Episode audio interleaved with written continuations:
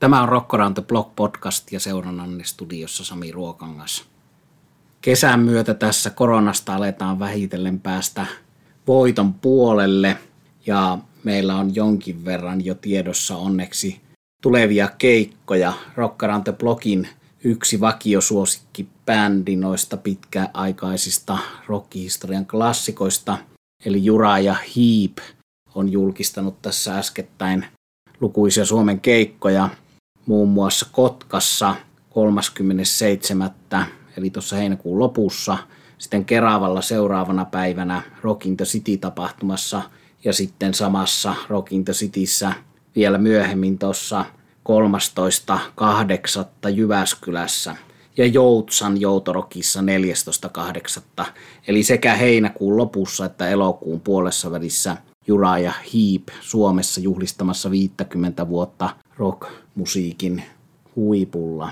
No, tämä huipulla on tässä yhteydessä hiukan moniselitteinen ja ironinen asia, mutta kuitenkin merkittävänä rockin kivijalkana ja tärkeänä bändinä ja monelle suomalaiselle tärkeänä bändinä ja meille Rock Around the Blockin tekijöille rakkaana bändinä. Meille on luvattu tuon bändin ja todennäköisesti se haastateltava tulee olemaan Mick Box, siis Jura Hiipin haastattelua Rock Around the Block podcastiin. Toivottavasti se toteutuu ennen noita keikkoja. Tässä jaksossa erikoisvieraana on turkulainen pitkän linjan muusikko Jukka Salmi. Hänet tapasi Turussa Pauli Kauppila. Jukka Salmi on tuttu muun muassa Turn On nimisestä bändistä ja yhteistyöstään Per Kyntin Sakke Koivulan kanssa sekä Hannu Leidenin tuotannoista. Eli Hannu Leiden on toiminut Turn Onin tuottajana ja Leiden on tietysti meille tuttu ennen kaikkea Havana Black-bändistä. Pitemmittä puheitta päästetään ääneen Turussa Pauli Kauppila ja Jukka Salmi. Rock Around the Block ja tällä kertaa äänitämme Turun Urbanissa ja tällä hetkellä hyvin helteisessä sydämessä lähetystä ja vierana on laulaja, lauluntekijä ja Turun musiikillinen dynamo Jukka Salmi. Terve Jukka. No morjesta morjesta ja oikein kiva päästä eetteriin ja hyvää kesäalkua kaikille. Todella hienoa ja pitkähän me ollaan tätä suunniteltukin, mutta tuossa eräs pandemia ehkä vähän sotki näitä sekä yksityisiä että yhteisiä suunnitelmia. Joo, pikkasen on päässyt vaikuttamaan elämämme on tämä tietty pandemia. Mutta ei siinä mitään. Hienot päästiin aloittaa ja pidemmittä puheitta mennään asiaan ja mä heitän sulle tämmöisen helpon kysymyksen alkuun, että mistä kaikki alkoi? no, kyllä se on varmaan lähtenyt sieltä äidinmaidosta, että tota, musiika, musiikillinen, musikaalinen sukuulu ja tota, toi, toi, pienenä poikana alkanut jo sitä musiikkia saamaan, saamaan sisällä. Mulla ensimmäinen keikka, mikä mä muistin, missä mä en ole rahaa saanut, niin mä ollut joku kolme neljä vanha, 70-luvun alussa, niin mä laulanut. Äiti oli parturikampaaja, niin siellä tota, asiakkaille niin St. Pauli ja Reeperbahn ja Aura särähtää. se, no voi, voi sanoa, että aika varhainen on tuo aloitus sitten. Joo, sitten se meni muutama vuosi muutama vuosi, sitten tuossa on suurin piirtein siinä 15 ikäisenä niin ensimmäisiä, ensimmäisiä bändejä sitten tota, alettiin kokoamaan. Ja se oli yläasteella oli, oli eka, eka bändiviritelmä ja mä aloitin kitaristina. Okei. Okay. Kitaristina silloin ja tota, meillä oli yksi kappale, joka oli Harkensi, niin tota, My Only One. Ja meillä oli yhdet treenit ja, ja tota, rumpali totesi silloin, että tota, jos sä rupeat laulaa, että se on paljon helpompaa sulla, ja, koska mä en osannut soittaa kitaraa. Ja, ja tämä bändi hajosi ensimmäisen treenin jälkeen niin musiikillisiin erimielisyyksiinsä. Ja tota, siitä sitten alkoi tulemaan, että tota, Raisiosta niin mä ajan mopon kanssa tuonne nousiaisiin vanhan, vanhan tota, poliisi, tai silloisen poliisiaseman alakertaan, missä meillä oli treenikäyppä ja siellä soitettiin musiikkia ja pikkuhiljaa siitä sitten mentiin vähän vakavampaa suuntaan. Kyllä, kyllä. Eli alku oli kohtuullisen vaatimatonta. Tuossa hyvin muistaa näitä omiakin ensimmäisiä kokeiluja, johon liittyi se, että treenipaikat oli missä sattuu ja sitten joku tiesi jonkun soinnun, mitä sitten opetella. Kyllä, joo. Ja se en, enemmän dikkauti musiikkia, kun osattiin soittaakaan. Ja tahto oli kovempi kuin kyvyt. Kyllä, kyllä, mutta siitähän se sitten lähti ja ei voi mitenkään sanoa, että huonosti olisi taivaalta edennyt. No on sitten paljon virrannut vettä tietenkin tuossa Aurejaossakin ja näin poispäin, mitä tota musa ollaan, ollaan tehty. Mä oon tehnyt suomeksi ja englannin kielellä ja aina ollut periaatteena kuitenkin se, että tehdään omaa musiikkia, että tota, toi cover-puoli jää, jää vähemmälle, että, että omalla eteenpäin. Ja toi onkin aika hieno puoli, että periaatteessa jos ajatellaan nyt niin kuin aika nykyisin, nykyisin teet, ja ainakin Journal teki varsin vahvasti tämmöistä roots, rock puolesta, niin, koska se genre on aika sillä tavalla kaluttu ja, ja, ja niin kuin, jos, jos ajattelet kavereilla siinä pyörii, niin se on mun mielestä aika lyhyeksi jäänyt ideat, että nimenomaan se oma ääni ja oma tekeminen sinne. Joo, joo kyllä se oli niin kuin lähtökohta just Journanissakin, että tota, omalla, omalla musiikilla mennään ja haetaan sitä omaa soundia. Ja kyllä me sitten neljän, neljän levyn jälkeen ne saatiin, tai ennen sitä viimeistä levyä ne saatiin jo se soundikin kohdalla, että kuulostettiin jo siltä Journalilta, mikä oli tarkoituskin. Jos vielä palataan siihen alkuvaiheeseen, niin missä vaiheessa aloit oikeastaan tekemään noita omia biisejä, mistä se lähti? Kyllä se oli varmaan siitä 6-17 ikäisenä. Meillä oli sitten tällainen lukioaikainen bändi, James Band, Raisiossa ja tehtiin oma, oma musiikki. Se oli tämmöinen yhdeksän henkinen bändi parhaimmillaan tai pahimmillaan. Että se oli kolme puhaltajaa ja vanhat kunnon Hammondit ja Leslie Kapp ja se ruudaaminen ei ollut mitään mukavaa puuhaa, mutta siitä se lähti, että silloin, silloin jo omalla musiikilla, eli tuonne 80-luvun puolivälin jälkeen. Joo. Ja aloititko silloin niin kuin kitaran avulla tekemään näitä kappaleita? Joo, mä aina, aina rämpyttänyt kitaralla. Että, tota, mä en koskaan sillä tapaa pidä itteni kitaristina, paitsi tuossa 90-luvun alkupuolella puolessa välissä meillä oli Erik Valkaman kanssa oli bändi, bändi ja tota, tehtiin ihan mukavasti keikkaa sen kanssa. Mä soitin silloin komppikitaraa siinä ja laulun sitten ja tota, erikoitti sitten solohommat. Tota, silloin, silloin tuli enemmän niin soitettu kitaraa. Mutta enemmänkin se on mulle tällainen kotityökalu. Joo. Niin ja työkalu siihen sävel, säveltämisen avuksi. Että Kyllä. Tuota, sulla oli tuossa, oliko myös niin kuin siviilipuolella muita ja muuta ammattia Joo. musiikin ohessa? Joo, kyllä mä tietenkin palkkatyössä on pakko ollut olla tässä vuosien varrella. Perhettä ollut ja on oma poika ja näin poispäin. Mä 25 vuotta tein armeijassa, puolustusvoimissa työtä tuonne turvallisuuspuolella, että tota, sotilaspoliisi oli se mun, mun tuuni, mitä mä tein. Mutta siinä sivussa tietenkin aina tuli aikaa ja näin, niin tehtiin, tein myös musiikkia sitten erinäisten soittajien kanssa. Joo, ja sehän vaatii aika paljon energiaa, että sen siviilityön lisäksi ehtii ja jaksaa ja pystyy tekemään. Että, mutta tosiasia on sekin, että aika harvahan tässä maassa pystyy elämään. Joo, se, se oli näin ja sit, se oli 2000-luvun alussa varmaan 2002. Mun tuli mittatäytön tuohon musiikkiin kokonaan. Pidin sen kuuden vuoden tauon ihan totaalisen. Mä en soittanut kitaraa, en, en, en, en laulanut, en, en kirjoittanut mitään, eristänyt täysin musiikista ja tota, 2008 alkoi sitten uudestaan vähän kipinä tulemaan ja, ja tota, siitä saakka mä sitten olen tehnyt keikkaa ja että, tota, 2009 niin mä jäin puolustusvoimista pois ja sen jälkeen tämä musiikki oli mulle tämä Joo. päähomma. Mitä, millä tavalla tota, sitten tämä paluu musiikin pari tapahtui? Oliko siinä jotain?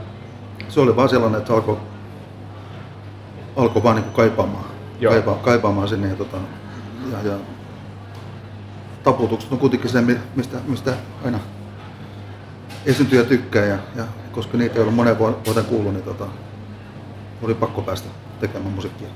Niin, ja se kontakti yleisöön ja, se oli kaikki, just joo, kyllä, se kyllä. Sen lisäksi, että tehdään biisiä, treenataan. Ja, joo.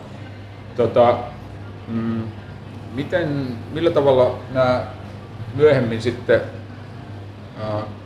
ja varsinkin tuossa armeijan jälkeen niin yhteistyökumppanit on löytynyt, siis soittajat ja, ja yleensä tämä tarvittava muu henkilö.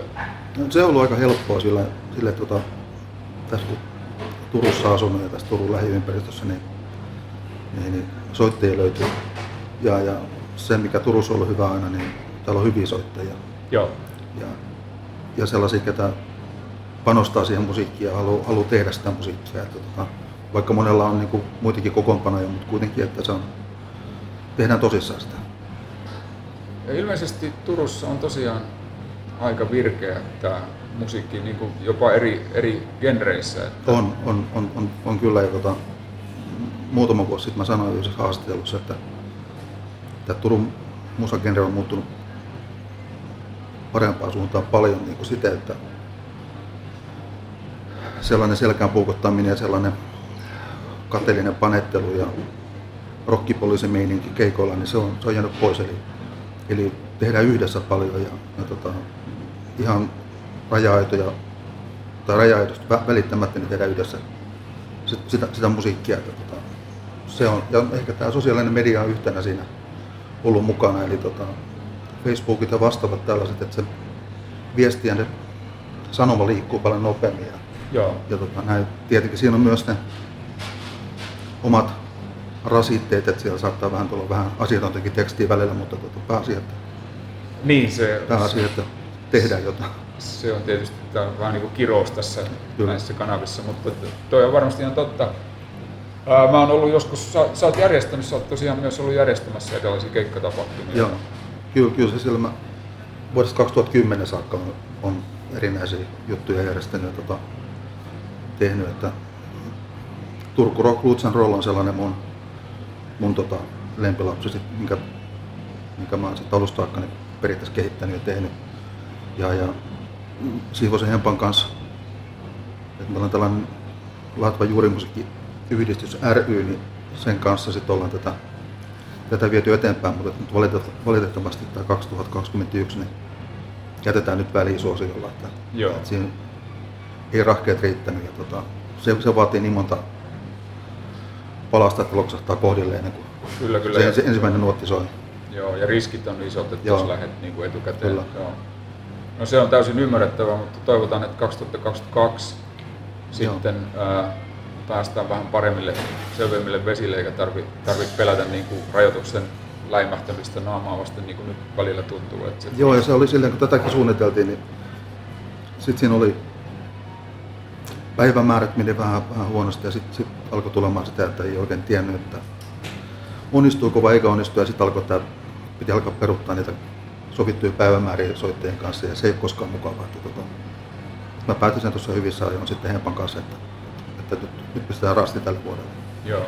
Viime kesänähän teillä oli vielä tässä Puutorilla Oli. tapahtuma ja, ja se aika minusta näytti, olin itsekin siellä yleisössä, niin näytti, että kohtuullisen paljon veti porukkaa. Joo, se oli, se oli hyvä ajankohta silloin, että, että siinä oli taas sulku vähän auennut ja, tota, ja, ja tosi hyvä keli ja hyvät esiintyjät ja, ja tota, paikka oli ihan, ihan, ihan täynnä.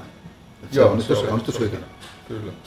No sitten ehkä me tehdään seuraava haastattelu 2022 sen seuraavan tilaisuuden jälkeen, mutta mennään tässä vaiheessa, niin kerro vähän tuosta sitten Turnonin taustasta ja, ja tuota, millä tavalla se lähti liikkeelle. Joo, Turn oli sellainen, Turn on oli, oli tota, kokoonpano, mikä koottiin alun perin niin aprillipäivänä 2013 tuonne Oripäähän Siivosen Hempan kotiin ja alettiin tekemään hänen vuosia sitten säveltämiä ja tekstittämiä biisejä ja, ja tota, se lähti siitä sitten periaatteessa pienestä projektista liikkeelle.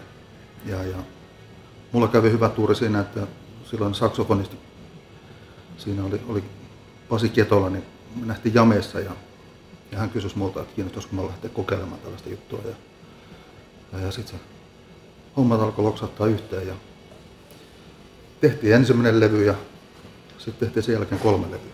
Sehän, ja aikajatkumonakin 2013-2020. Joo. Joo. Et Joo. sehän on kuitenkin aika hieno suoritus millä tahansa mittarilla. Joo, kyllä se vajaa kahdeksan vuotta me, se bändi oli aktiivinen ja tota, Suom, Isänmaan lisäksi me käytiin aika paljon ulkomailla, ulkomailla keikoilla, että varmaan eksotti siellä oli joku Romania, missä oltiin ja sitten ollaan oltu Puolassa ja Saksassa ja tässä lähi, lähiseudulla, että sa, saatiin, saatiin keikkaa aika hyvin. Onko mä ymmärtänyt oikein, että jos nyt taas ei ole sitä pandemiaa tullut, niin teillähän oli neuvotteluja edelleen ulkomaista? Oli, oli niitä, mutta tota, sitten se alkoi bändi menemään vähän siihen, että, että tota, per, perustaja, niin, niin, niin Hemppa päätti tuossa syksyllä, että hän jää eläkkeelle ja lopettaa, lopettaa hommat. Se oli tiedossakin sitten jo. Ja, ja tota, mä jäin vähän yksin siinä bändissä sit periaatteessa siinä. Ja tota, toi, toi. Se, oli, se oli parempi siinä tilanteessa sitten puhaltaa tuossa tammikuussa ne peli poikki, että, että ei tästä, tästä ei enää tule tällä kokoonpanolla mitään. Eli, eli se oltiin koluttu loppuun se, se liha, mikä se luun ympärillä oli. Kyllä, kyllä. Se on ymmärrettävää ja sitten myöskin bändin vetäminen ei ole mitään kevyttä puuhaa. Ei se, se ei ole. Esimerkiksi tällä hetkellä mulla ei ole yhtään mitään pienintäkään hinku keikalla. Joo. Eli, eli kun sitä melkein kahdeksan vuotta teki, teki 24-7, niin se, että pääsee keikalle, niin se vaatii hirvittävän määrän työtä. Ja, ja varsinkaan nyt tämä pandemia, mikä tuli, niin tämä, tämä ei paranna sitä liksapolitiikkaa tai, tai ehkä keikkamääriäkään, koska tässä on niin paljon porukkaa lähtökuopissa, että ei, ei paikat riitä ja paikoilla ei ole välttämättä varaa maksaa bändeistä. Ja jos maksetaan, niin ne on lähinnä kulukorvauksia. Sillä perusteella ei oikein mä näe mielenkiintoa ainakaan niin tosissaan tehdä musiikkia. Aivan. Heitetäänpä tähän väliin vähän tämmöinen yllättävä kysymys, että jos olisit diktaattorina Suomen musiikkielämässä, niin mitä tekisit muutoksia tähän? Nimenomaan toi bändien ää, liksapolitiikka ja yleensä järjestäjien taholta ja muut, siinä on varmaan aika paljon asioita, joita voitaisiin parantaa. No siinä, mä ottaisin varmaan tämän niin kuin NHL tuli tämä palkkakatto jossain vaiheessa. Ottaisin sen, että, että nämä, nämä massiiviset korvaukset, ne, mitkä, mitkä tota, bändit, mitkä kiertää vuodesta toiseen, soittaa biisejä, mitä on sävelletty 92 ja tienaavat ihan hirvittäviä määriä, niin ne lyö ahdinkoa näille, näille yökerhoille, ravintoloille ja, ja, ja sitten festareilla liputtaa siihen älyttömän korkeisiin, jossa sen jälkeen. Ja, ja tota, et sieltä tultaisiin alaspäin. Ja sitten myös sitten tätä kakkos-kolmosketjua, niin niille nostettaisiin se palkka, että sellainen minimipalkka olisi. Et mä en nyt puhu mistään liitosta tai mistään muusta, mutta, mutta olisi sellainen, niin kuin, että se kannattaisi tehdä sitä. Ja kannattaisi, kannattaisi panostaa siihen, koska soittimet maksaa, matkustaminen maksaa, majoittuminen maksaa. Niin tota, että sitten saisi jotain, jotain muutakin kuin pelkästään taputuksia sen 2 kertaa 45 minuuttia. Aivan, ja tosiaankin niin kuin koko sen ää, ruljanssin pyörittäminen ei ole ilmasta. Että... Ei se, se ei ole, se ei koskaan. Että sellainen 5-6 henkinen bändi, kun se lähtee Turustakin, koska täältä pitää aina lähteä, niin, niin se on monta sataa. Sen, jos se keikka, keikkapaikka on 2-300 kilometrin päässä, niin siihen majoitukset mukaan kaikki syömiset, kulut, kaikki mitä siihen tulee, niin se ei halpailusti. Ja... Joo, toi on, toi on varmasti totta. Nythän tässä pandemian aikaan on sitten niin kuin nähty myös sitä valtiovallan suhtautumista tähän kulttuurialaan ja mä luulen vielä, kun puhutaan tämmöisestä ei-kuukausipalkkaisista muusikoista, freelancereita, monet on tässä niin sanotussa kevyen musiikin kentässä, rockmusiikissa ja jatsissakin, niin äh, kyllähän se sitten on niin kuin kuvavaa, että joku oli saanut tämmöisenkin kommentin jossakin sosiaalisessa mediassa, että, että pitäisikö mennä oikeisiin töihin, kun ei Tämä, tämä ehkä jollain tavalla kuvastaa, miten kivikautisia nämä Se kuvastaa hyvin, hyvin, hyvin tätä, tätä päivää, tätä todellisuutta, missä tietyt, tietyt henkilöt erää, e, e, elää, että tota, mitä, mitä he saa ja mitä ne sitten olettaa, että myös tämän uraportaan pitäisi niin, kyllä. tulla toimeen ja saada. Kyllä. No mutta hei, palataan vielä Tsurnamin taipaleeseen, niin tota, millä tavalla noin levyt jos mä ajattelen niitä biisejä, sitä prosessia, miten veitte ne, niin, ja omia kappaleita, siis millä tavalla toi sävellysideasta biisistä eteni sitten levylle? Se oli silleen, että me tuli 2016 meidän kakkoslevy Hard Sounds, minkä mä kirjoitin kokonaan. Ja sitten mä ajattelin, että sen, sen levyn jälkeen niin se prosessi oli niin raskas, että mä en saa enää mitään revittua itsestäni irti. Ja, ja ne biisit tuli aika helposti siihen kakkoslevyllä. Ja se koko äänitysprosessi oli tosi, tosi mukava ja hieno. Hyvä porukka ympärillä ja muka, mukavat vierailijat ja kaikki muut. Ja sitten tuli sellainen pieni burnout siinä, että, tota, että se oli tässä. Ja sitten alkoi taas pikkuhiljaa tulemaan, kun rämpytti kitaraa, niin tulla, tulla ideoita ja päähän ja melodioita ja alkoi tekstikin syntymään. Eli se vaati, vaati aina sen, sen pienen pudottautumisen sinne sängyn pohjalle tai sohvan pohjalle, että miettimään tätä elämänmenoa, että onko musta tähän vielä. Ja aina se jostain löytyisi. Joo. Ja onko sulla ollut jotain tiettyjä rutiineja tuohon sävellystyöhön, biisien tekemiseen? Ei, ei, ei minkäänlaisia. Ne, ne tulee ne melodiat, melodiat ilmestyy päähän ja tota, sitten mä laitan niitä, äänitän puhelimeen ja kuuntelen niitä muutaman päivän jälkeen ja useimmiten mä poistan ne. Mutta sitten jotain sinne jää ja sitten alkaa niinku niistä rakentamaan sitten. Ja hyvän, yhteen hyvään biisiin tarvitaan kohtuullinen määrä tämmöisiä kaikenlaisia yrityksiä tai, tai että se löytyy, niin se on Joo. tekemistä ja sitten sieltä löytyy ne helmet pikkuhiljaa. Kyllä. Joo. Tuota, mitenkäs sitten nuo sovitukset, veit sä ideat bändille ja, tai yleensäkin yhteistyökumppanien kanssa sitten Joo. lähdette hakemaan? Joo, kyllä se bändissä yleensä oli niin, että tota, sieltä riffistä niin ihan, ihan sottokulkuun, niin ne tehtiin vähän sillä tapaa, kun mä olin sen suunnitellut. Joo. Eli tota, niitä ei hirveästi lähdetty perkaamaan sitten enää siitä, siitä pois, että jos siellä tuli jotain, jotain hyvin sellaisia miel, mielipiteitä tai, tai suun, suuntia, mihin biisi siirretään, niin, niin tota, totta kai mä kuuntelin niitä ja, ja, ja ellei mä pystynyt perustelemaan niitä paremmaksi, niin, niin sitten käytettiin näitä, mutta yle, yleensä se meni sillä tapaa, että mä ketin se riffi ja, Joo. ja siitä sitten se biisi muodostui. Joo, ja toki, ja toki se oma näkemys on se, mikä, mikä siinä halutaan välittää. Että, Joo. teillä oli kuitenkin aika pitkään, ainakin suurimmaksi osaksi sama miehitys bändissä. Se oli joo, mutta sit, kyllä siinä koko taipaaleen aikaan tapahtus, tapahtusvaihdoksia. Ja, tota, alkuperäisestä kokoonpanosta niin lähti puolet pois yhdessä vaiheessa ja, sitä alettiin sitten silloin 2014 tai 2015 niin rakentamaan uudestaan. Ja sit, sillä menti varmaan sen parisen vuotta, aika, aika pitkälti. Vuosi puolitoista, sitten taas vaihtus lähinnä rumpalia siellä ja tota, sitten vaihtui vähän kitaristiikin siinä ja sitten ei ollut enää koskitisoittajaa ja puhaltaja tuli hävinnyt jo ja, ja tota, sitten mentiin kahdella kitaralla ja näin, mutta se, se ydinporukka oli siinä, että siinä oli tota, Mäkisen Jarppa bassossa ja Sivosen Hemppa kitara ja mä laulussa, niin me oltiin niinku se alkuperäinen originaali trio. Joo. Ydinporukka oli se. Se oli niinku periaatteessa se, mikä silloin aprillipäivänä 2013 meni oripäähän. Joo. Ja ilmeisen tämmöinen yhteinen näkemys siitä, että mitä halusitte tehdä. Joo, se oli varsinkin Hempan kanssa. Meillä oli ihan, ihan selkeä visio ja suunniteltiin ja likipäivittäin soiteltiin asioista ja, ja tota, miten me halutaan suunnata tätä bändiä vielä eteenpäin. No sitten äh, kiinnitin huomiota siihen, että nyt täytyy mainita tässä, että Turn Onin Coast of the Wall, joka oli siis se neljäs viimeinen levy, niin sehän oli meillä tuossa loppuvuodesta Rock Around the Blockissa myös yhtenä vuoden levyistä. Okei, okay.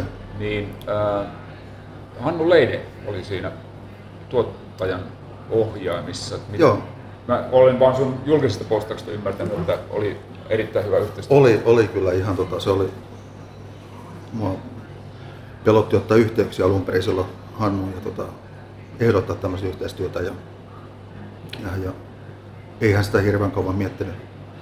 Et, et, et sai sellaisen meidän treeniäänityksen biisestä ja, ja siitä se sitten lähti, lähti menemään ja, ja Han, Hannu oli kyllä iso, iso tekijä tuolla levyllä siten, että tota, rauhoitti toimintaa ja antoi mulle, mulle niin kuin varaa keskittyä siihen laulamiseen. Että ei tarvinnut hästeltä kaikkea siinä ympärillä tota, ja, ja hoitaa, hoitaa kaikki alusta loppuun, vaan niin kuin Hannu oli kyllä ja on edelleenkin huip, huippumies. Ja jos, jos tuottajalla on niin kuin selkeä näkemys siihen, mihin ollaan pyrkimässä, niin sehän auttaa valtavasti siellä studiossa. Joo, kyllä, joo. Ja sitten siinä oli vielä se, että me, meillä oli askelmerkit ihan samanlaiset Hannun kanssa. Että, tota, että, että ei me varmaan kertaakaan Leidenin kanssa tultu siihen lopputulokseen, että me olisi kiistelty jostain asiasta. Vaan tota, hän, hän aina rauhallisesti niin perusteli juttuja ja, ja mä olin ajatellut sitä asiaa samalla tapaa. Ja, ja se oli sellainen niin kuin ihan kostunuttu vuosikaudet, että se homma vaan toimisi tosi hienosti. Ja se helpotti myös bändin jäsenten soittamista, että et, et, et mä en heit, ollut siinä mikään tota, hir, hirvittävä piellysmies, että koko aika niin kuin sanomassa sitä tätä, vaan tota, siinä saa myös soittajat rauhaa tehdä. Eli mulla on pikkasen sellainen huono, huono tapa, että mä, mä tota, haluan tehdä äkkiä nopeasti ja se kirkko pitää tehdä samana päivänä. Että se, se on vähän mun tätä, tätä Lapin perimää, mikä, mistä mun isä on. Niin tota, että kaikki pitää tehdä nopeasti. Niin Hannulla oli taas se rauhoittava vaikutus siinä jutussa, että tota, katsotaan ja tehdään ja pikkuhiljaa ja otetaan uudestaan ja näin. Ilman, että se tuntuu nysväämiseltä, Niin. se on se rauhoitettu tahti, kuulostaa loistavalta. Kyllä. Joo, no sitten mä ehkä olisin kiinnostunut, mitä Jononin jälkeen, että vaikka nyt tiedetään, että tämä tilanne on se, mikä on ollut tässä pandemian takia, mutta olet kuitenkin ollut tekemässä musiikkia. Joo, ei, ei se, ei se musanteko tästä mihinkään loppu, vaikka tota, keikolle ei päästä, ei ole halua keikolle. Mä aloin tuossa viime vuoden loppusyksystä niin, niin tota Per Kyntin Sakki Koivulan kanssa tekemään, tekemään yhteisjuttuja. Ja tota, Sakkella on hienoja biisejä ja mä teen niihin tekstit ja mä ollaan nyt pari biisiä tehty, tehty Sakken kanssa ja tota, julkaistu ne ja tässä tehdään lisää. Ja sitten mulla on tuota suomenkielistä materiaalia, mitä mä tässä työstän, työstän parhaalla. Että mä olin just tässä viime, viime viikolla ton Pasi Kietolan, eli mies, joka on Finlanderissa, soittaa puhaltimet siellä, niin oli hänen kotistudiolla tekemässä mun yhtä suomalaista. Ja nyt ne fileet on sitten taas Sakkella. Eli, eli Koivula vetää niihin sitten rummut ja kitarat ja näin poispäin. Tota, tehdään, tehdään pikkuhiljaa tätä. Joo, kuulostaa hyvältä. Joo. Jotain pitää koko aika olla kuitenkin. Ehdottomasti ja, ja sitten muistetaan, että ei tämäkään aika loputtomiin kestä, niin on hyvä, että siellä on ollut yhteistyöprojekteja ja Joo, tällaisia. joo. Eli kyllä se on, kuulostaa siltä, että kiireisenä pitänyt, tai ainakin aktiivisena vähintäänkin. No aktiivisena ainakin, että kyllä mä tuon kiireen, yrit, kiireen yrittänyt jättää pois, mutta että, Joo. että, tota, varsinkin kun mulla on vähän ton mielelan kanssa diagnosoitu ongelmia muutenkin, niin mä, mä pyrin menemään aika rauhallisemmin kyllä se eteenpäin. Huon pyrin, että välillä tulee tietenkin vähän liikaakin vauhtia, mutta tota, sitten mä pyrin sen taas tyynnyttämään. Mutta ehkä se on myös sellainen asia, että, että sitä luovuutta löytyy sitä kautta, että kun on niitä Sit, sit, sitä, se, sitä se pitkälti on. No ainakin tulokset on tähän asti ollut mun mielestä todella hienoja. Näin Turussa juttelivat muusikko Jukka Salmi ja Rockanaute Blogin kitara-asiantuntija ja monen alan muunkin asiantuntija, meidän oma rakas Kauppilan Paulimme. Tämä oli tämänkertainen Rockanaute Blog podcast. Kiitos, että kuuntelit. Tsekkaa myös tuo meidän Spotify-soittolistamme jaksoon. Eli Spotifysta löytyy ja tämän podcastin yhteydestä linkit Spotifyhin Jukka Salmen musiikkinäytteisiin. The Block. Minä olen Sami Ruokangas. Kiitos kuuntelusta.